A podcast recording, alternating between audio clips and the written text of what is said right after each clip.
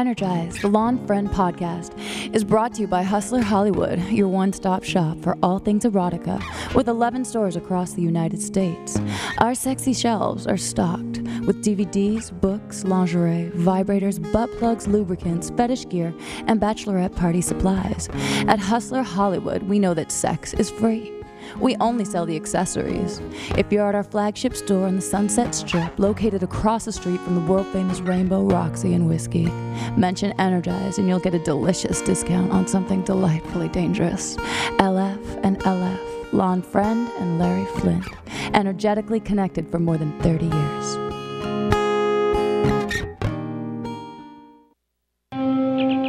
Scotty, energize. Energize.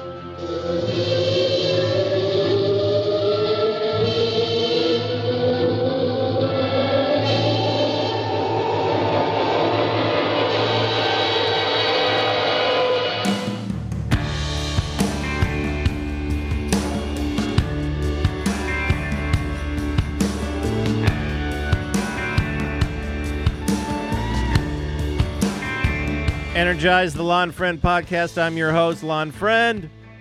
I used to run a heavy metal magazine. My heart is soft. My veins are getting metal. it's February 17th, 2014. I am in the uh, I am in the San Pedro studio. I'm not on Skype. I'm clear and near. See, I'm going back and forth between uh, between LA and Las Vegas. I'm I'm bouncing, and I had uh, had some prog shows to go to this weekend. Musical Box, um, Genesis tribute band, '70s French Canadians. Unless you get it, you won't get it.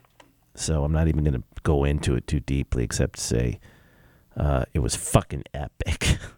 okay, that's all I could say. If you're my age and you were in your room spinning the vinyl, you know, listening to Selling Them by the Pound or Foxtrot when you were 17, 18 years old, then then you had an orgasmic weekend.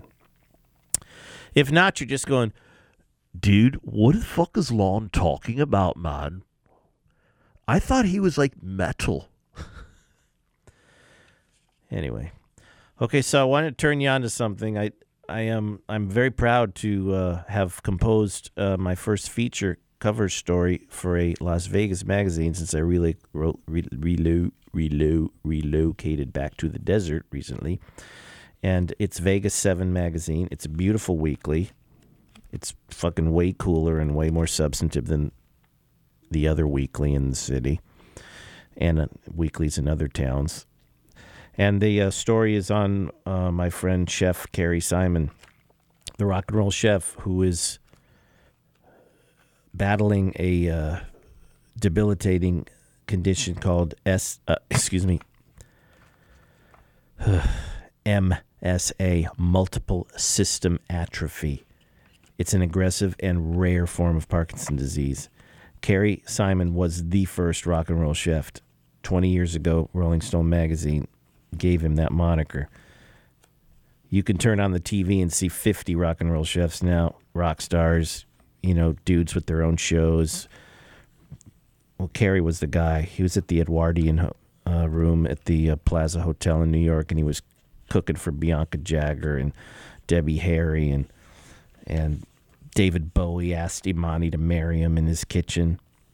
And then he opened restaurants in Miami and came to Las Vegas in 1997, opened Prime, the Bellagio Hotel, and then where I met him in 2004 and five at the uh, Simon at Kitchen at the Hard Rock when I was the Spleef Notes editor, uh, writer for um, HRH Hard Rock Hotels in-house magazine. It's in sweet demotion for those the handful of you who've read my second book, but this piece is about Kerry and his. Uh, it's kind of a legacy piece, sort of, and uh, I worked on it for a couple of months because he's he's uh, he's an important figure and he's so well loved. They're having a benefit for him on February 27th. Sammy Hagar is going to play. Alice Cooper's going to play. Vince Neil's going to play. Todd Rundgren's going to play. Uh, Slash is coming in. These are all friends, and he's got a lot of love. So Vegas seven V E G A S seven dot com is where you can find my piece. I'm real proud of it. It's good to be writing again about something other than myself. I battle narcissism every day of my life. It's hard being a humble Leo. Energize is my podcast. I'm really excited tonight because coming up is uh, one of my favorite characters from the long, my long career uh, in rock journalism. The uh, founding guitarist of Faith No More, Jim Martin. He's calling in soon. And we're going to have a lively chat, guaranteed, because he's a lively guy. And what else? Uh, oh, well, okay. So I, I, I'm real spontaneous on this program. As you know, I don't come very scripted. And my Long Beach girl, Danielle, blonde, who I took to see the Foo Fighters a couple years ago. She's uh, she's one of my favorite chicks here in Long Beach. She and she's hockey hardcore. Hi, Danny. Hi. She's hardcore, right? Um, I guess. She loves hockey, dude. Who gave me my Kings hat? I did. Thank you. The uh, the year they won the Stanley Cup, 92, 93. Oh, the year they won, 2012. To 2012, Yeah, no, I became a fan the first year that they went to the finals. They didn't win, though. No. Well, it takes a while to, to get there. It's it's not the destination. What do you think of of of, uh, of the season they're having now so far? They, they, they there was a period in a couple weeks ago where they scored like two goals in eight games. Yeah, they went through a slump, and fortunately, it was the time that I was in Brazil for three weeks, so I didn't really have to suffer too much. But um, especially the back-to-back games, I guess, against the Ducks and the Yeah. the Dodger uh, Stadium. Dodger Stadium, game. where where the uh, the in between period entertainment was Kiss. Yeah, I heard they have a new indoor hockey arena or an indoor football team. Yeah, who gives a shit about that? What's more important is they have a miniature golf course in Las Vegas. Oh, I didn't know. And I really could care less about that either. I uh, I think that they're all just like commercial distractions, or they're Gene and Paul are so bored they just need to do things. They have rock and brews restaurants. They're making money hand over fist. That's what they've always done. But who but who really concerns himself with their commercial ventures? Their fans want to see them rock. That's it. And they were good in between mm-hmm. at uh, at Dodger Stadium. They were good. At, you know, I saw Kiss at Dodger Stadium. Mm. Psycho Circus tour. I didn't see your ticket stub for that. 2000. oh yeah, Danny. She when I was in Long Beach, she was going through my archive. She was organizing my archives, and she she put all my ticket stubs. and she created some kind of a what a, uh, what- Spreadsheet. spreadsheet. She- yeah, I'm organized she created a spreadsheet for my shit. for your inventory. Oh, I love some of the questions. So, well, just tell me some of the questions as you were going through my stuff. What were the more interesting things you found going through my tubs? Oh, I don't know. Britney Spears keychain. Um, I don't look. Who gave me that? I think it was something you took your daughter to. No, it was no, Spice Girls right? keychain. Yeah. Big difference between the Spice Girls, who were fucking great.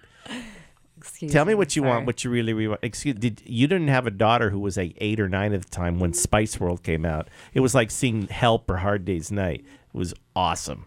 Okay, and I took Megan to see the Spice Girls at the Forum, and she stood on my shoulders. You know, she only weighed about forty pounds then. And It's not Britney Spears. Fuck. You know, this is funny because I flew from uh, Be- from Vegas to L.A. and I was in the airport at Southwest Terminal at in Las Vegas, and waiting for my flight. And I'm on the phone and I'm I'm telling somebody what I'm you know what I've got going in L.A. And I mentioned Teresa Flynt's name. She's the spon you know Hustler Hollywood sponsor of my show. Ooh, and I and I love her. I've known her since she was 14, and she's she runs a nice piece of the Flynt Empire. She's awesome, and uh, and and this, and in my phone call, this this pretty hot girl sitting there next to me says, did you did you say Teresa Flynt? I said, yeah. Wow, that's really kind of odd because I, I did the uh, December 2012 Hustler cover. I went, really? cool. And then we struck up a conversation. Her name is Whitney.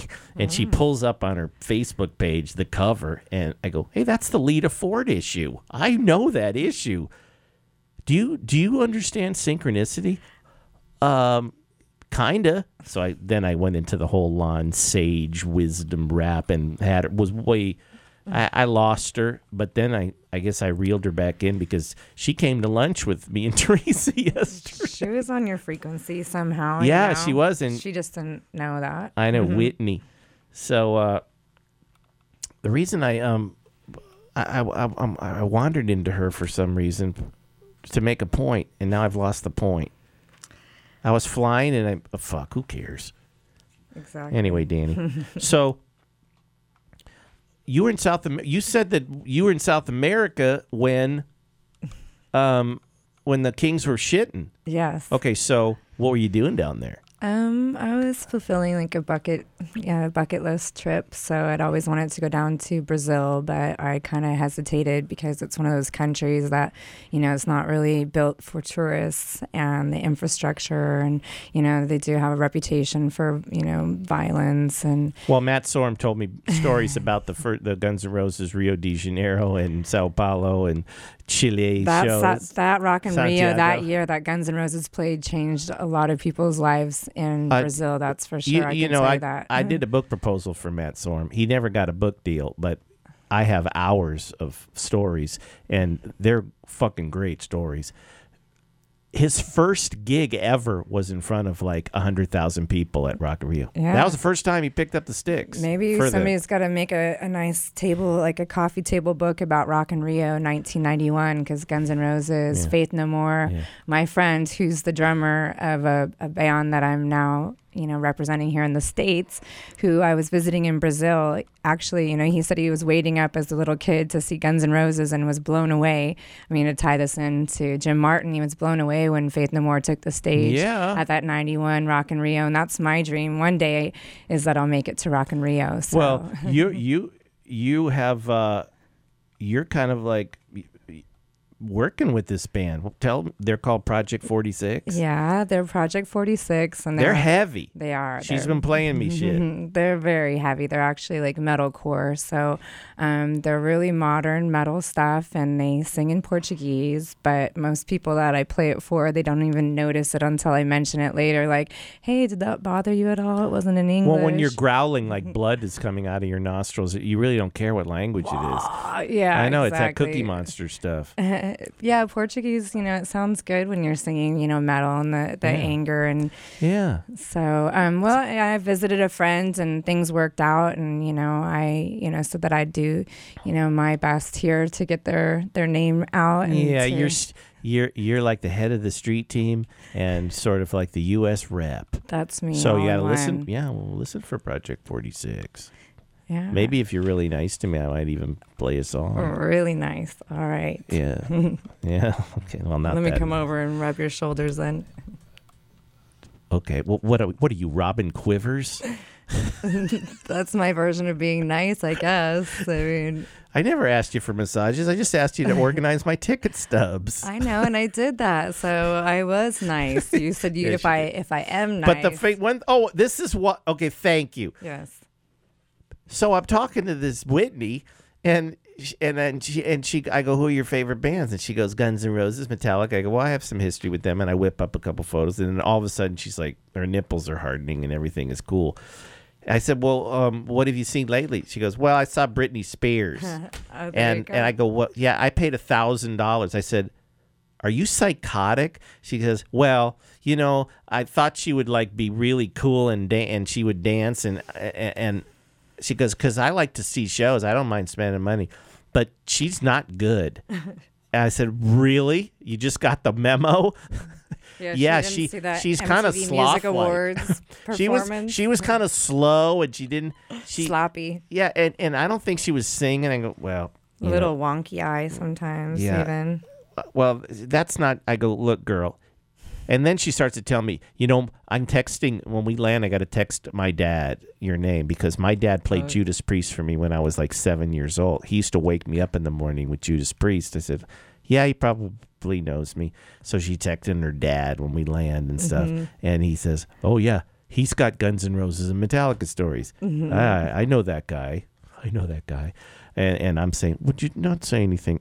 I'm uncomfortable with daughters talking to their dads about me, especially in airport terminals. Yeah, unless you have a Janis Joplin story, then my dad probably wouldn't be interested in, in anything. Well, the ghost. the, the ghost of Janis Joplin. Oh You- yeah, you read- maybe. you read- Yeah, I actually stayed at that hotel too. My my cousin strangled me at that hotel. Yeah, Highland Gardens. Yeah, so we call her the Hillside Garden Strangler.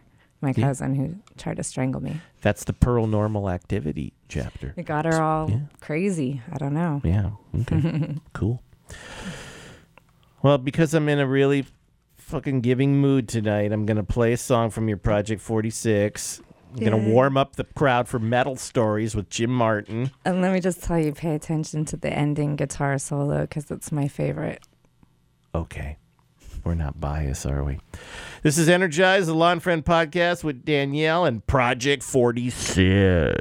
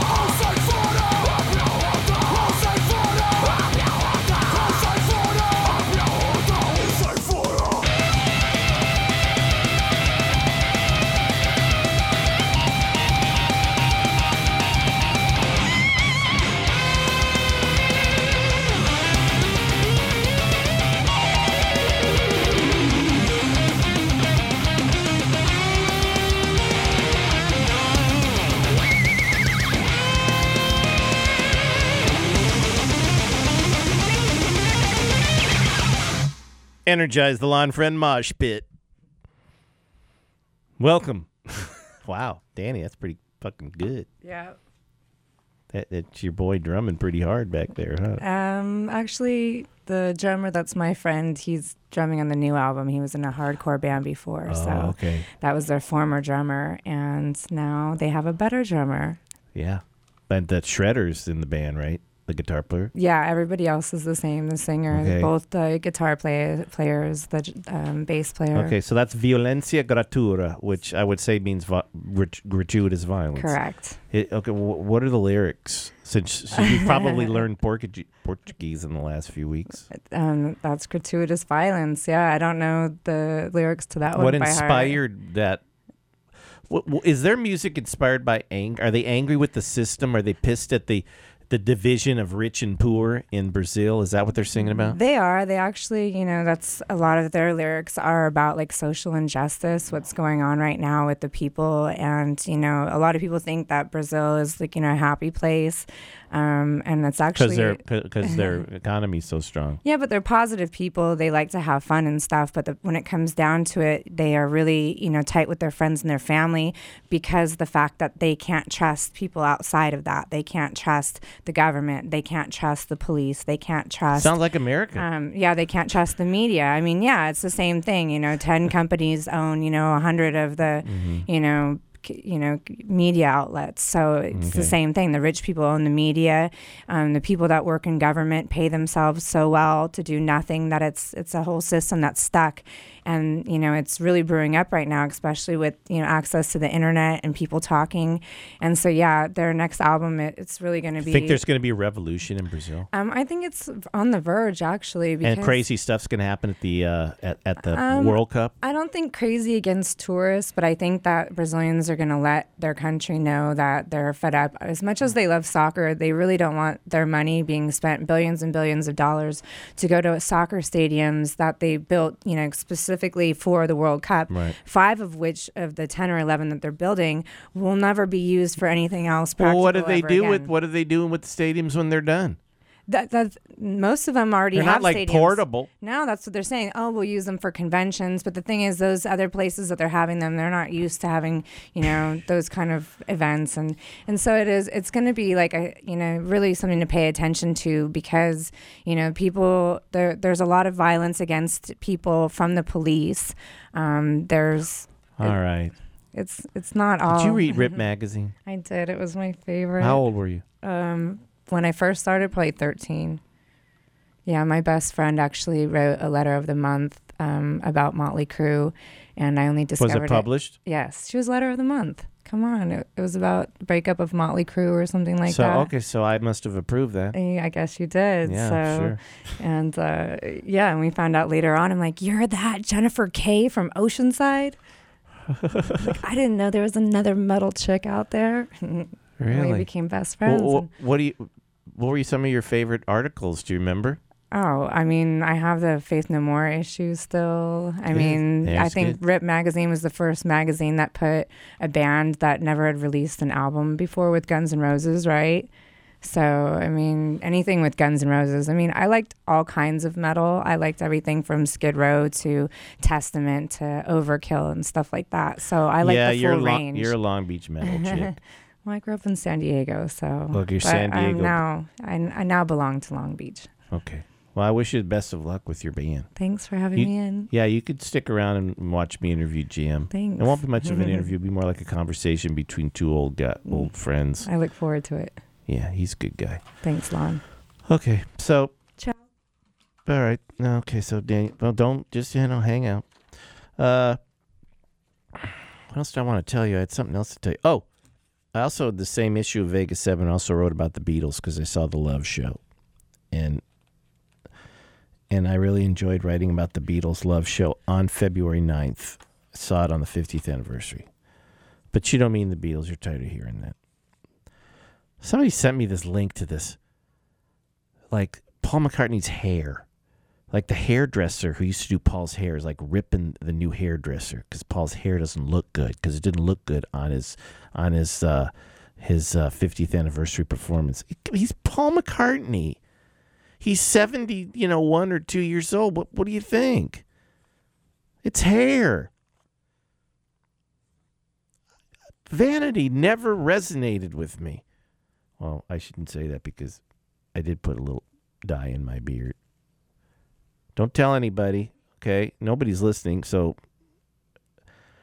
my sister in law, she, Linda, she's like virtuoso hairstylist, and I go by her shop, and she said, You want to make the gray go away? I can do it. We won't get radical. I said, Well, Mike Portnoy at the NAMM show said that I should put some blue and pink because he had he had some like bright blue going. He goes, he leaned over, he goes, Lon, you should do this, man. It'd be fucking hot. And I said, As much as I respect you, Mike, um, both as a stick man and visually as a handsome fella from Long Island, New York, I think not. But it's I went for the brown. And I didn't do it cuz like I have a reason. Like I'm I want to look young. I don't know why I did it cuz it's cuz the only constant is change. I'm a Taoist. That's why. Should play a song before Jim gets here. Let's play Faith No More song. Let's play. Let me think. Warm them up. Falling to Pieces? Yeah. Let's play Falling to Pieces. And then when Jim comes on, we'll discuss how I've fallen to pieces. How about that? Let's energize.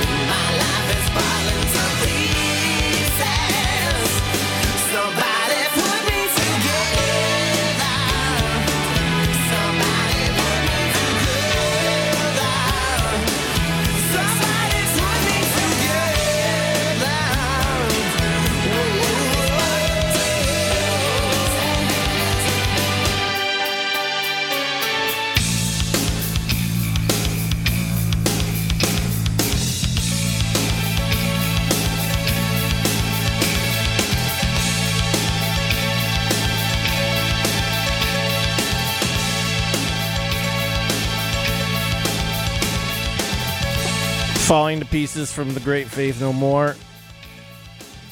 Man, that was a great track. Mike Patton on vocals, gentle Jim Martin on guitars. I'm not gonna like say, "Hey, here's Jim Martin" because he hasn't. He's not on the phone yet. And you know me, I don't get fucking worried about shit. Just, he's gonna call. He's my bud. You know, it doesn't have to be precise. Why is is life precise? Okay, is it? If you're in the Olympics, it's precise. Somebody lost a medal yesterday by two one thousandths of a second. That is too precise. That's too extreme. That's too much, man. And then again, Musical Box, Genesis tribute band from doing 70s, they're so precise that the first night, the Steve Hackett guitar character wasn't wearing glasses because it was the Selling Them by the Pound tour. And the second night, the Foxtrot tour, earlier, 72, was wearing glasses because that's the way it was because because Hackett got contacts on the second tour. Precision. Let's talk about precision for a minute. How precise are you in your life? Are you anal? Are you like on time? Do people care if you're late? Oh, hold on a second. Oh, oh I'm getting a text. No, that's not. That's not Jim. What are your What's your priority, man? Are you are Are you OCD? Are you are Do you have issues? anyway, I'll tell you something. When you when you start to work, when you when you spend weeks working on a on a creative piece for somebody who's who has who just can't walk like you anymore, who you feel a, a gratitude for being upright in the morning, and gives you a whole sense of appreciation for what you got. Because I hear people fucking complaining every day about their bullshit, their petty things, the, fact that that you know they missed that the, the, their TiVo didn't tape the last Duck Dynasty issue. Yeah, really? Or you missed the Housewives of the Orange County or the the Satan's Housewives on only on Bravo. I, am so I that guy's voice bugs only on Bravo. That guy's voice bugs me. I don't watch Bravo, but somehow I had Bravo on because I had to see something recently, and then he the, the only on Bravo. It's annoying. I'm getting teed off a little bit now. You know, my back is starting to hurt, Dan. You might have to rub it a little bit. Sitting in this chair waiting for rock stars to call. It's tough life. I'm falling to pieces. Okay, what else? what else? What other things do I have going on? Oh, well, I have a list of things I want to, you know, like broach with Jim when he calls. Um, nothing like too important because we're just gonna have fun because that's what this show is. Energized. Oh, I changed my picture on Facebook. Finally got rid of the uh, of the Star Trek photo because really this isn't a Star Trek show. Yes, I was a sci-fi geek. Yes, I watched the show when its first season, 1966. I was 10. It was on for 3 seasons. I watched it and I I still still fond of the characters. I uh I have a great William Shatner story, but I'm not going to tell it. I'll tell it some other time. I hear Spock's old and not doing too well and the, and I love the movies. The, the, just just just saw the uh, with my brother. We watched um, Into Darkness. That was good. That was really good. Um, pop culture. Oh, so like on Wednesdays now, I'm going with my dad to the movies. You know, Tuesdays with Morrie. It's Wednesdays with Donnie. My dad's 84, and he he goes to the uh, he goes to one of the hotels in the area in Summerlin because they have four dollar senior specials on Wednesday. My dad's seen every film that's come out. He goes every Wednesday by himself, and I've gone with him the last three weeks. We saw Nebraska together, and and he, and he says, "I saw that Wolf of Wall Street. It was a little too much for me." I go, "Well, Pop, it's Martin Scorsese doing sort of a." a bla- bold satire of how decadent it got. He goes, "Well, uh, the language and the nude, the nude, it's just too much." Oh, hold on a second. Yes. You're not calling the studio line, Jim. Why? Uh, Do you have the studio number, Jim? We're on the air. yeah. Do you have the studio line? Call that number, the one I sent you today. Okay, I'll just keep. I'm I'm faking it. Right. okay, this is great radio. All right, talk to you in a couple. Bye. Okay, so that was Jim calling me on my cell phone to tell me that I'm en route. I don't know what he's en route for. He's certainly not coming here physically because he's in Northern California. Would be fucking cool if he was, wouldn't it? But no, he's calling. Um. So I sent him the number. He said it'll be a couple minutes, my man. So we're just gonna. Danielle, you want to get back on the mic a second? Tell me what your favorite Faith No More songs are. Oh, geez, all of them. I'm huge. Pick a Faith couple. No More Pick a couple. Um, well, let's see. I like Angel Dust. Yeah. I like um, Digging the Grave. I like Just a Man. I like Yeah. all. I like Did you ever see him the play real live? thing. See him play Oh, live? Yes, I saw their final farewell tour night night one, I believe, at the uh, Hollywood Palladium. I was just flew back from Costa Rica that day. I landed at like six o'clock. I took the the train, the metro back to Long Beach, got ready, and then drove up to Hollywood and saw Faith No More. Um, I saw them once at um, the Avalon. Um, that was back in 97. And then I saw them in 95, right after King for a Day, Fool for a Lifetime came out. They played Soma. And I actually crowd surfed for the first three songs. Really? So, yeah. And When was- you were crowd surfing, were dudes grabbing at your tits? um, actually, they try to stick their fingers up your naughty parts. Really? Yeah. So that's why, like, you want to make sure that you wear like jeans or like two pairs of Yeah. jeans because they'll try to like give you a vaginal Probe. examination. Exactly. Wow. So and then like if you're not like a heavy person, then you can stay up there for like a while. So they they pass me around. Okay. But I just actually Do you like getting passed around? no back in the day it was fun. But I actually crowd surfed like a year and a half ago at a AWOL Nation concert with my cousin in St. Louis. Okay. Aren't you getting a little old to crowd surf? Yeah, I was going to say the next day I felt like I was hit by a bus. It was horrible. Like Yeah, yeah. every single part of me hurt. Every single part of me, and I was really hungover. Yeah. So, Okay. but now I love Faith No More. Mike Patton, he's a genius, musical god. It was his birthday the other day. He's an Aquarius. Okay. Great. hmm Okay. Thanks. You're welcome. Yeah. What was the first album? Of theirs, um, We Care a Lot or As the Worm Turns. Did you know Courtney Love was in Faith No More for a blip? Wow. You didn't know That's that? That's good. We're gonna ask Jim that. Yeah, I, I think she did like one performance, and then the other singer, Chuck Mosley, he was the guy that sang on the first two albums. Yeah, Chuck Mosley. Yeah, It's a dirty job, but someone's got to do it. exactly. So there's some good songs on those albums, but then, uh, from what I understand, I guess most of the real thing was already written, and they just got my well, real thing is it, it. That's a groundbreaking record. It's a step above. I mean, sonically, it's great. Yeah, Matt Wallace mixed that record. I'm pretty Yeah, sure. you know what I never really got was like their comparisons to the Red Hot Chili Peppers. I mean, Hmm. maybe a little of the bouncy bass, but like they were totally different. They were different. Yeah. They were they were a hybrid, re, true first hybrid. I M- think. metal rap. Yeah, I think they were the first. Yeah. Feels like if you go back But- the but- history. But even now, I mean, Mike Patton can go anywhere. Any, I mean, he can sing country, west, western, R and B. He, speaks like fluent Portuguese, fluent Yeah. Italian. I, mean, took him to his first photo session in the band. Mhm, I know you showed me the picture. Yeah, you had the f- top hat on. I didn't have a hat on.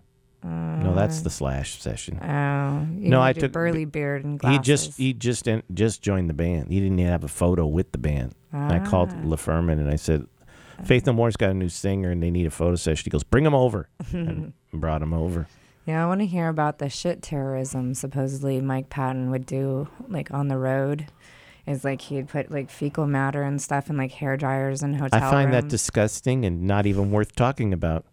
Juvenile, fecal, smelly, yeah. scatologically improper for even this program. Well, it's kind of just intense to think that somebody right. would be doing something like okay, that. Okay, all right. Hey, hey, Jim. Yes, sir. What is this shit stuff that Mike Patton did with shit? What do you mean, man? D- Danielle is like sitting here. She's a huge Faith No More fan. She said he Right. did shit, f- pro, pro, kind of Shit terrorism. terrorism. Terrorism. yeah, you don't. He's uh doesn't really like to, to talk about it anymore. But uh, yeah, he had a, he had a shit fetish for a long time. Uh, That's disturbing, man. you know, he did various experiments with the hu- with the human fecal matter. So I don't know. You know, I don't know what happened. That's not your cup of tea, my friend. Yeah, you know, I was trying to think about other things. Ladies and gentlemen, this is Energize the Lon Friend podcast. Jim Martin, founding guitarist of the Great Faith No More, on the phone. Eh, currently shredding with infectious grooves. right on. How you digging that gig? I like it, man. You had a great show at the Whisky recently, right? You know, they're all uh, uh, good musicians. Uh, you know, and everybody's having a good time, so it's pretty nice. Who got on stage with you at the Whisky recently? I don't know. What do you mean? You had a you had a couple like guests and Robert Trujillo get up there and stuff. Wasn't it like a reunion sort of thing? No, man. He's that's part infectious grooves. Oh, I know, I know. Uh, Mike Muir, Dean Pleasants Yep, of uh, Suicidal Tendencies, yep, Rob Trujillo, yep, and uh, Stephen Perkins, yep, Jane's Addiction, yep. and yours truly at this time. Oh, Jim.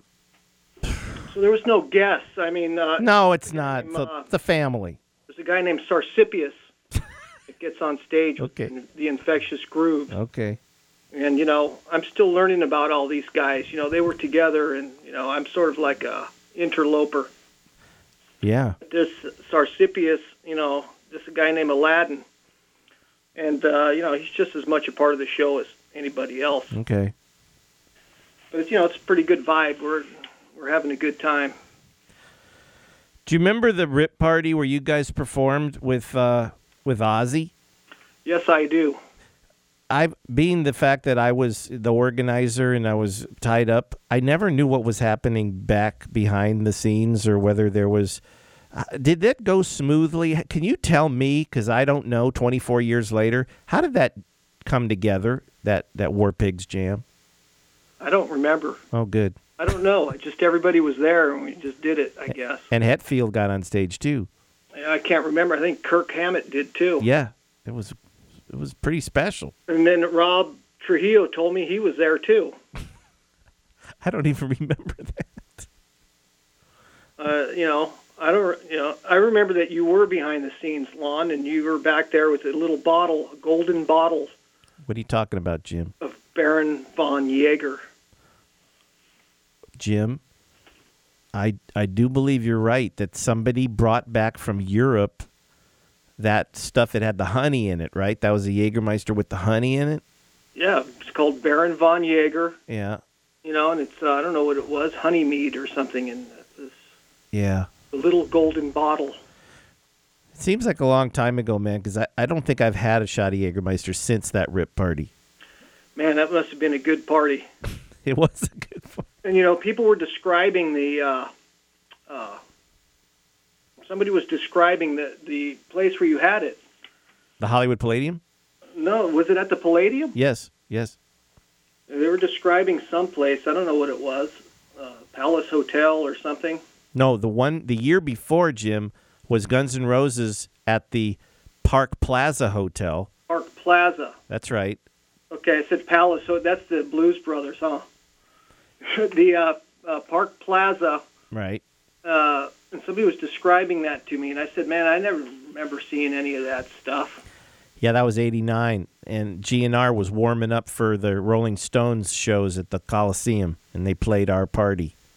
Nice. Yeah, and and the and the fire department came in and threw out all, the whole downstairs, a thousand guests, which included Alice Cooper and Steve I and several other notables, Why? Because we were over cap- Capacity Roland? we were over we were over capacity, man. I find that hard to believe. Yeah. Well, GNR went on stage at 1:15 in the morning and played till 3:30, and it was pretty historic. And Night. those are awesome parties. Yeah, that Mike Mike uh, Monroe got on stage and did Heartbreak Hotel that night and stage dove with with Duff. Wow. Did you enjoy those times? I mean, you toured with all those guys. You you toured with GNR. Did you enjoy those days on the road? Sure, I did. There are all those guys were a good bunch of guys.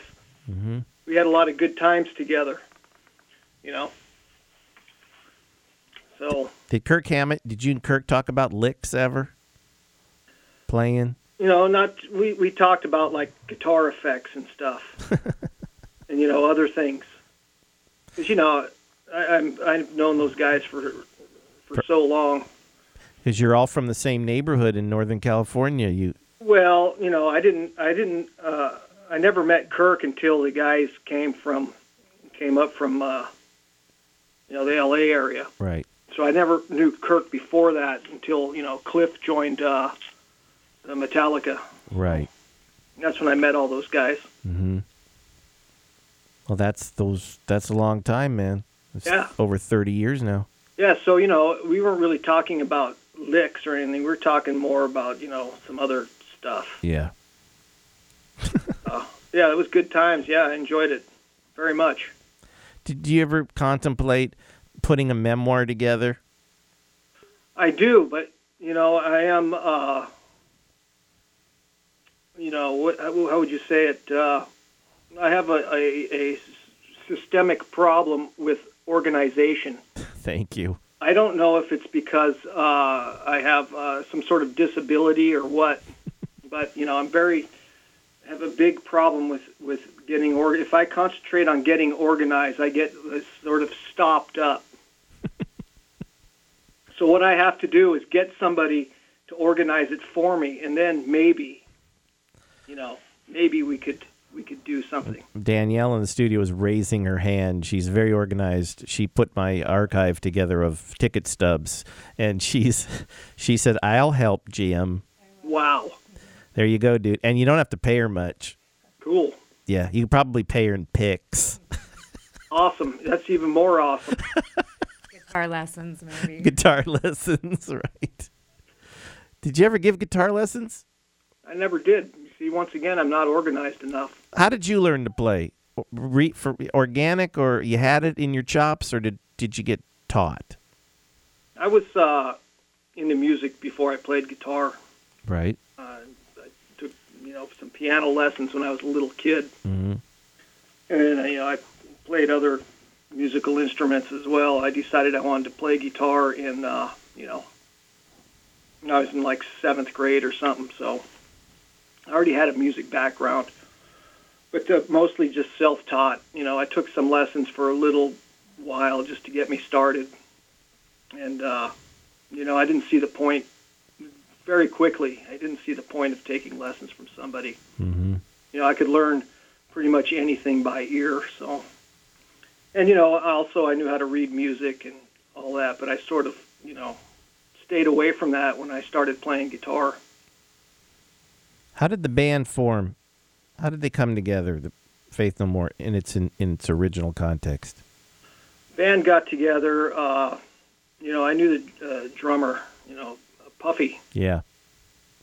and I knew him from he was from the neighborhood. He and uh, I and uh, Cliff, we were in a band together, you know, for a while. Mm-hmm. and then we parted ways there and you know things went went on and stuff and then you know Puffy was in another band and then he talked to me about you know maybe considering uh, playing a gig with them so that's how that happened so that's how we got together we went and played a gig at the anti club anti helen Right. at the anti club do you know where that place is Is is it in? It's is it downtown? Is it like something like that like near the tenderloin where it is. in the tenderloin or somewhere around there? yeah something like that Uh huh. I remember. Sure. and uh, that was the first show we played together. And that's how it got, you know one thing led to the other, and then you know that's how it happened. D- did did you do? Did you like get a following around San Francisco first? You had you had. Would you have like punk rock kids coming out? Nah, it was more like it seemed like it was more uh, like uh, gothic Oh, sort of. I think okay. they did have uh, a, a following, sort of a following. hmm What were you listening to as a kid that made you love music? That you wanted to pick up one of those crazy guitars? Well, my the first record I ever bought was a Black Sabbath record. hmm Uh, you know, and I was big into uh, Led Zeppelin and Jimi Hendrix. You know, and of course all the old Motown. You know, that's all the stuff that I remember on the radio, Right. and you know the Beatles. But Yeah. you know, I know. That's where I started. but uh, that's what I was listening to. You know, I was interested in some other things too. I always enjoyed listening to you know the classicals, the classic Mhm. stuff. Uh, I, I loved hearing the harpsichord and you know the hmm uh, pipe organ and that kind of stuff. Right on. Oh. Did you have like a gothic personality? Were you dark? I don't know, man. You had a Jim. What I remember about you back those days is you had a dark sense of humor. There's that, but you know, it was it was a sense of humor. Right. You really dry. Almost like it, like you you looked like at one moment where you, you were going to laugh at somebody or you were going to smack them. I get told, you know, my wife says I'm like that now. Well, you've evolved, I'm sure. I'm sure more rings on the tree, Lon. Yeah, man. It, I I had a really good time with you at the Metallica uh, Rock and Roll Hall of Fame induction party. That was fun. Yeah, it was pretty cool. Yeah, we're sitting there. I mean, I hadn't seen Jim in a long time, and and we had both done kind of behind the musics where our hair was gone and we looked different. So I think we knew what each other looked like. Yeah. But I hadn't seen him in such a long time, and then he he he goes, "Lon," I go, "No way, fucking Jim!" And we sat at that table and we watched like legends move into the room. Yeah. and you go, "There's Jimmy Page. Go talk to him." And I said, "What? Oh, yeah, okay. In a minute. Not right now." That was fun. Yeah, and uh, yeah, it was fun. But you know what was even more fun than that? What? Was when we met the day before and we went and had a bunch of beers at that sandwich shop. Yes, that was more human. That was fun. Because I got to drink beer twice. I scouted it out, remember? yes, I do. I I do clearly remember the street corner. Yeah. I d- yes. Trying to find a place in Cleveland for two guys from California, not easy. Yeah, you know. Just don't say anything, just point. Joe Perry was there too with Jimmy Page. Yeah, and Ross Halfin and and boy, I don't know if you witnessed this moment, Jim, but because uh, you know you read you read in my my first book where and here we are, here we come full circle back to shit, and I tell the Chuck Berry shit story in there. And Jimmy Page is on the bus with me and Joe Perry and Steven Tyler, and I'm telling the shit story, and and Jimmy is laughing out loud, and I hadn't seen Jimmy Page in a number of years, and and you said you you're like egging me. I said I haven't seen him in like ten years. He won't even remember me. He goes, "Lon, go, come on, just just go say say hey Jimmy." And Joe recognized me instantly and says, "Hey Lon, how's it going?" And then I went to Jimmy and I said, "Jimmy, Lon friend," and he went, "Chuck Berry." See, everybody remembers you, man. They remember me like a headache. Yeah, you know, the little golden bottle. What do you expect? it's such an illusion, man, that I was ever like the you know like the party guy. But it's another another image created. You're the guy who used to fucking have roundtable drinking sessions with Hetfield and Chef Stefan Chirazi, and you would say, "Take your medicine, my man." That's right. Right? Absolutely. Those were good times. What was the medicine? It was Jaeger, right? Jaeger. Yeah, because the first shot of Jaeger I ever had was in 1988 in Phoenix, Arizona. I wrote my first road story, Metallica, It was Jason Newsted's homecoming show, and and Kirk Hammett says, "You're gonna drink Jaeger." I go, "What the fuck is Jaeger?" I was only you know at the magazine six months. He go, "What's Jaeger?" He goes, "You'll want to barf, but it's great." First time I drank it was in New Orleans. I forget who were we on tour with. I don't know if it was. It was an early tour,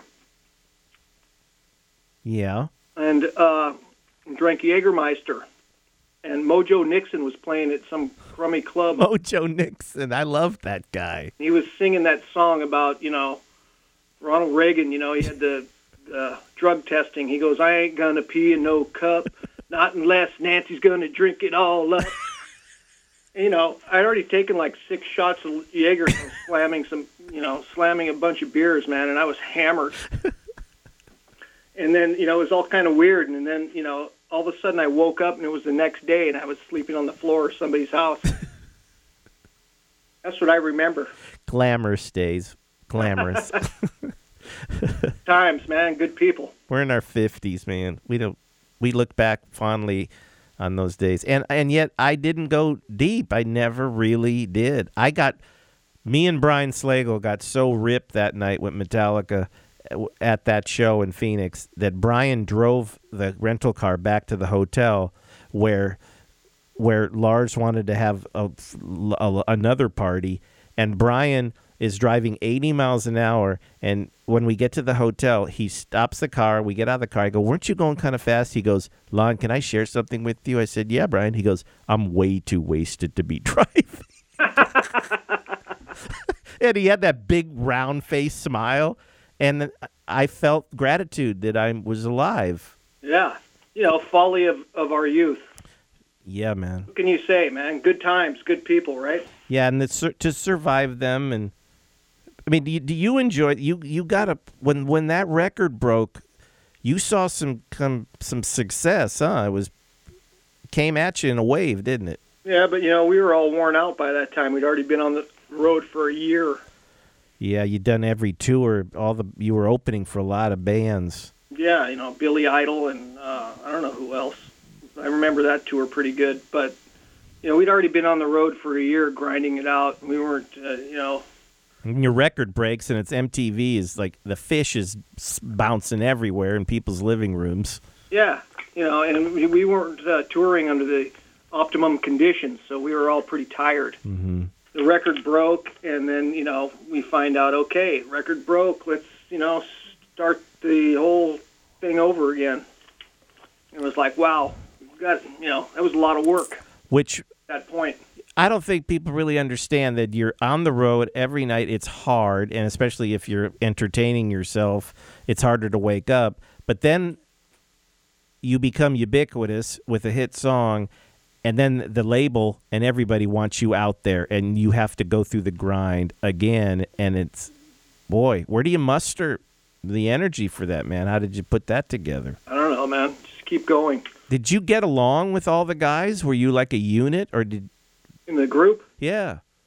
You know, they're difficult to deal with personalities. And yep, yep. Like you said, you know, I have a would you say a eccentric, dark, dry sense of humor. Yes. So everybody was probably worried I might, you know, smack them or something. I don't know. you used to wear those pink glasses. That's right. yeah, that's right. You know. Uh, I don't know, man. It, we flew into L.A uh, you know, the record broke, and you know, management met us and said, "Hey, right on, guys," and we were changing planes to go to Australia. Yeah, that 18-hour flight to Australia. Yep. To uh, yeah, that was uh, you know, I'm not complaining or anything. Just since you asked. No, but the minute you get off the plane, you're going to have to because those fans over there want to see the real deal, the real thing, and you got to muster the energy and the and the passion to play a fucking great gig for them because they deserve it, right? Right, that's right. Yep, you have to deliver. Jim, are you a watermelon farmer? Negative. Negative. Negative, sir. Yeah, uh, Danielle uh, gave me a note. She's passing me a note. Is ask him if he's a watermelon farmer.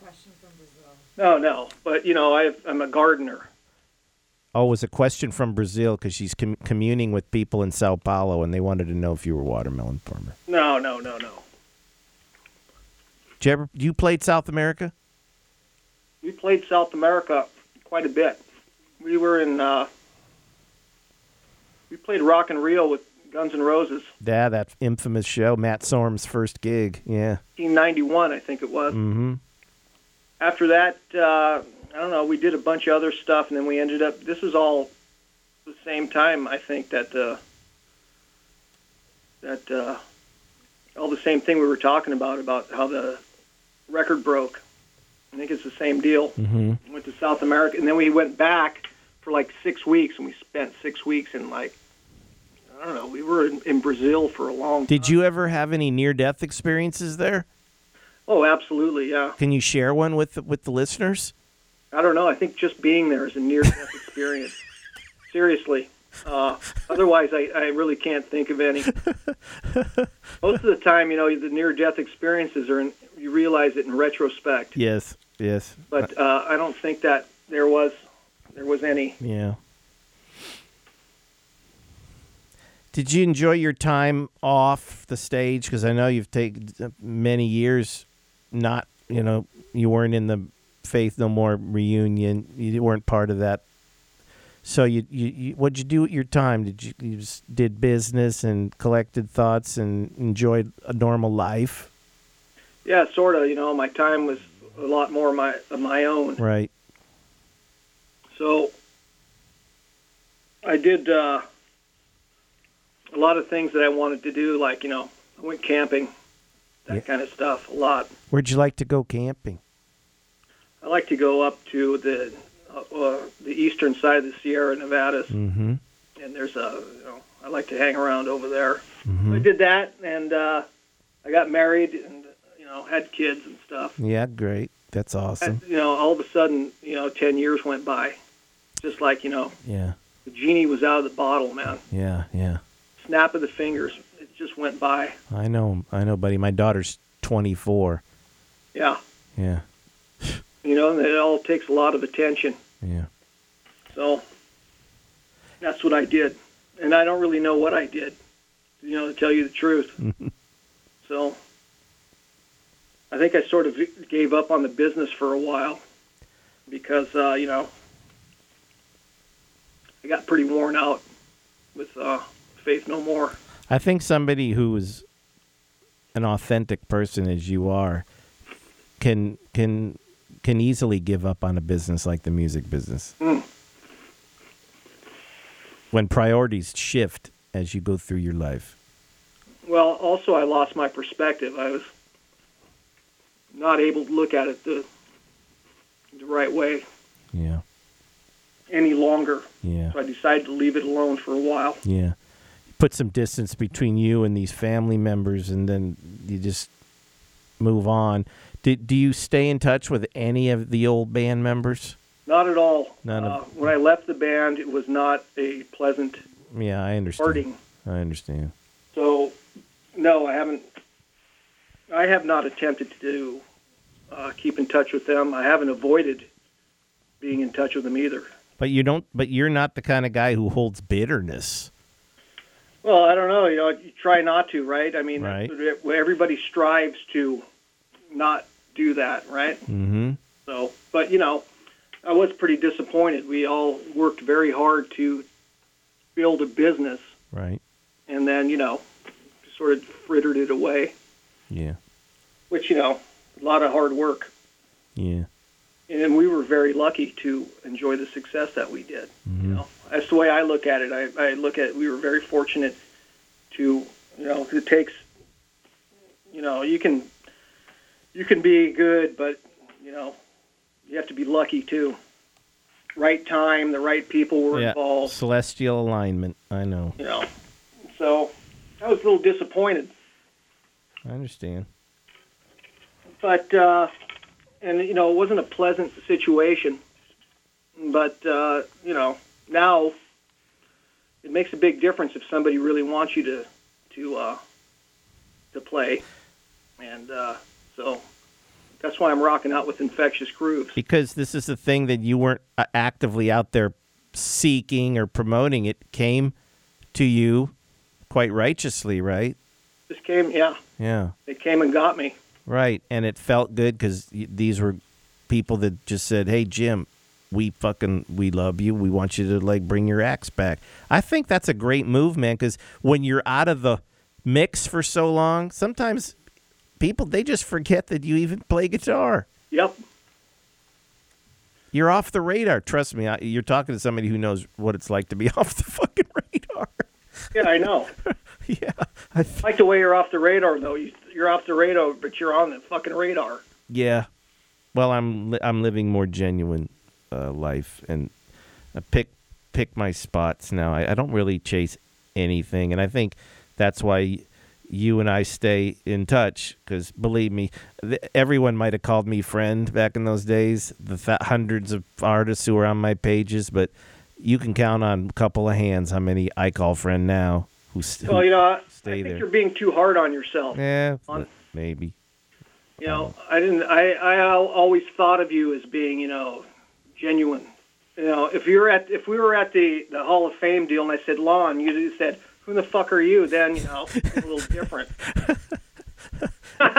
I recall hugging you, man. Yeah, right. and that wasn't a gothic thing to do. It's all right. I could have gotten smacked. No, man, that shit's good for America. it's, it's good for America and good for the world. Because we're America, we lead the world in goodness. Well, yeah, I don't know, man. I don't know either, bro. Fuck. We're not going to get political. oh, shit. Oh, man. Hearing me now. All right. Listen, I know you got fucking shit to do. This is fun.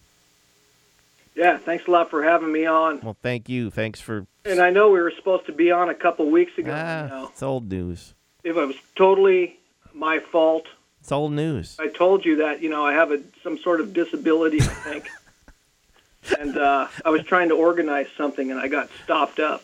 it's it's just great. It's always better. Like when Andrew Dice Clay flaked on me, and he, he, he made it way better because he felt. And I I never make people feel like any guilt ever. I just that's not how I roll. I'm I'm cool. You were getting you were like on the eve of your first fucking gig with this ba- big gig with the band, and I didn't. I wasn't conscious of the calendar, so that was my fault really to book you then, right around that date. No, that was good. That was sound like that's like the perfect time. I thought. Oh, okay, then it was your fault. I thought you were doing that, you know, to because of that. I was, I, was thinking like an old record guy. I'll gotta promote this, help them promote it. You guys had that fucker sold out. You didn't need my help, that's for sure. Uh, awesome. Yeah, I was. I heard such good things. I wasn't here. I wish I would have been here. It was a good time. I live in the desert now, Jim. So when you come to the city of Neon, I live near the mountain, All right. and I'd I'd love to see you. I drive around out there sometimes. Okay, that's it. Well, appreciate you having me on. Man. Thanks, man. Always a pleasure. My my pleasure too. Oh, wait, Jim- I want to say something about Dice. okay, go ahead. I saw him in that Woody Allen movie, Yeah, J- Blue Jasmine. he was terrific. You know, and I usually don't like to watch Woody Allen movies they make me feel very uncomfortable. but that one, you know, I sort of, uh, you know, I, I felt uh, greasy, but I sort of connected with that movie. Really, it's great. that's a dark film, man. Kate, uh, that that that performance. Yeah, that movie's a good one. Yeah, and Dice was great. I got to rap with him about that performance when I saw him in uh, Vegas. At his, he plays the vinyl in inside the Hard Rock, and we, we hung out after one of his shows, and we reconnected. And he said that that cha- it ch- really altered his life. W- Wow. Woody calling him and finding him for that role. For that role, yeah, Awesome. I know. You're awesome. Thanks, Jim Martin. Faith No More. Infectious Grooves. That's it. I'm gonna play some War Pigs for you. Right on. Okay, buddy. Take care. Good night. Bye, Jim.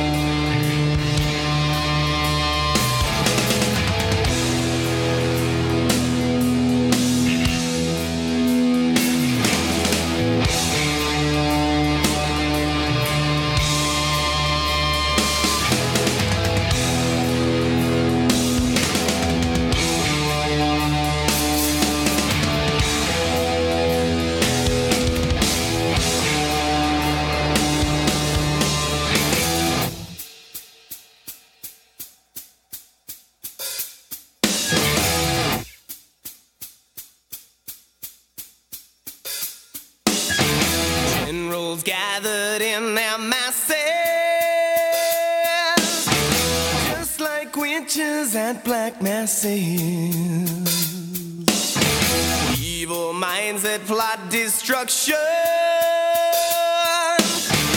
Sorcerer of death's construction.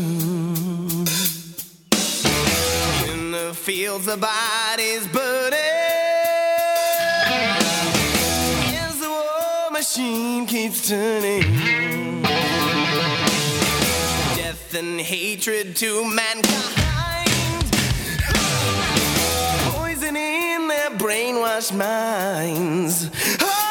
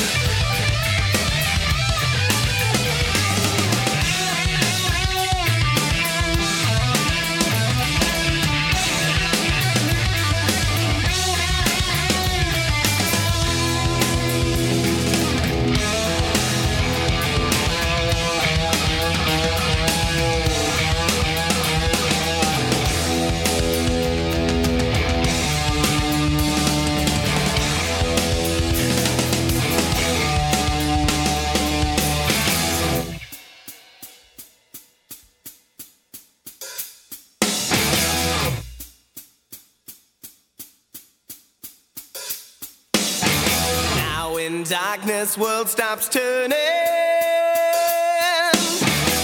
It's just where the body's burning. No more war pigs have the power. Hand of God has struck the hour. Day of judgment,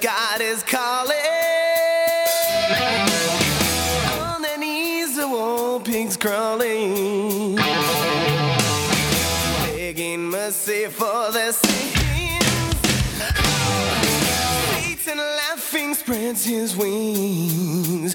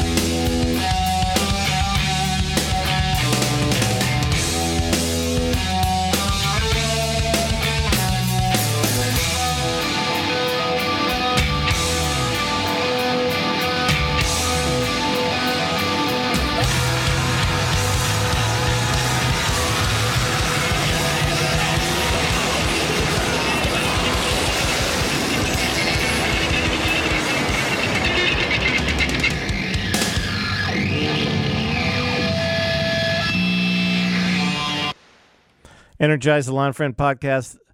Jim Martin's monstrous guitar licks. Faith No More covering Ozzy's War Pigs, as they did that October night in 1990 at the Rip Magazine party, where uh, at the end of their set, Faith No More perfor- headlined that night, and Motorhead played that night. Megadeth showed up that night and, and did four songs. and uh, Ozzy got on stage and did War Pigs with Faith No More. Oh, prior earlier in the set, Young MC came on and sang uh, Epic with uh, Mike Patton. And then uh, and James Hetfield and Kirk Hammett got on stage d- during War Pigs. And then later in that night was the GAC, the infamous GAC Jam, which was Sebastian Bach, Axl Rose slash James Hetfield, Kirk Hammett, Lars Ulrich, and Duff McKagan. Yeah, I threw I threw little parties back in the day. Does it mean anything now? Well, like Jim Martin says, I think you're I think you're kind of hard on you're hard on yourself, man. Yeah, well, that was a quarter century ago. They're all millionaires and um, living by the mountain in Nevada, in the Nevada desert. It's all good. It really is. Because I'm writing articles now. And I wrote one about my friend Kerry Simon, the rock and roll chef. You got to evolve. That's it. Just evolution, man. Revolution is good for some. Evolution. That's what I'm about.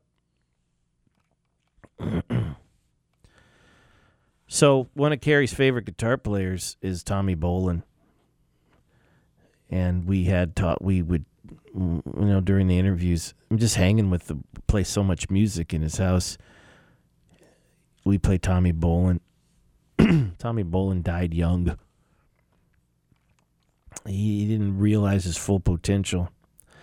But fuck, he made a couple of records that have been in my rack, in my A list for oh decades. And one of them is Private Eyes record. So I'm gonna close tonight. I'm gonna send this out to the chef. Uh, my brother and I used to air guitar this in our room. It's a classic. It's it's got pe- so many pieces to it, but it all comes together in one of the fucking coolest jams. It's just a wicked song. It's called Post Toasty. And it's Tommy Bolin. And this is the February 17th edition of Energize the Lon Friend podcast. I'll see you next week, dudes.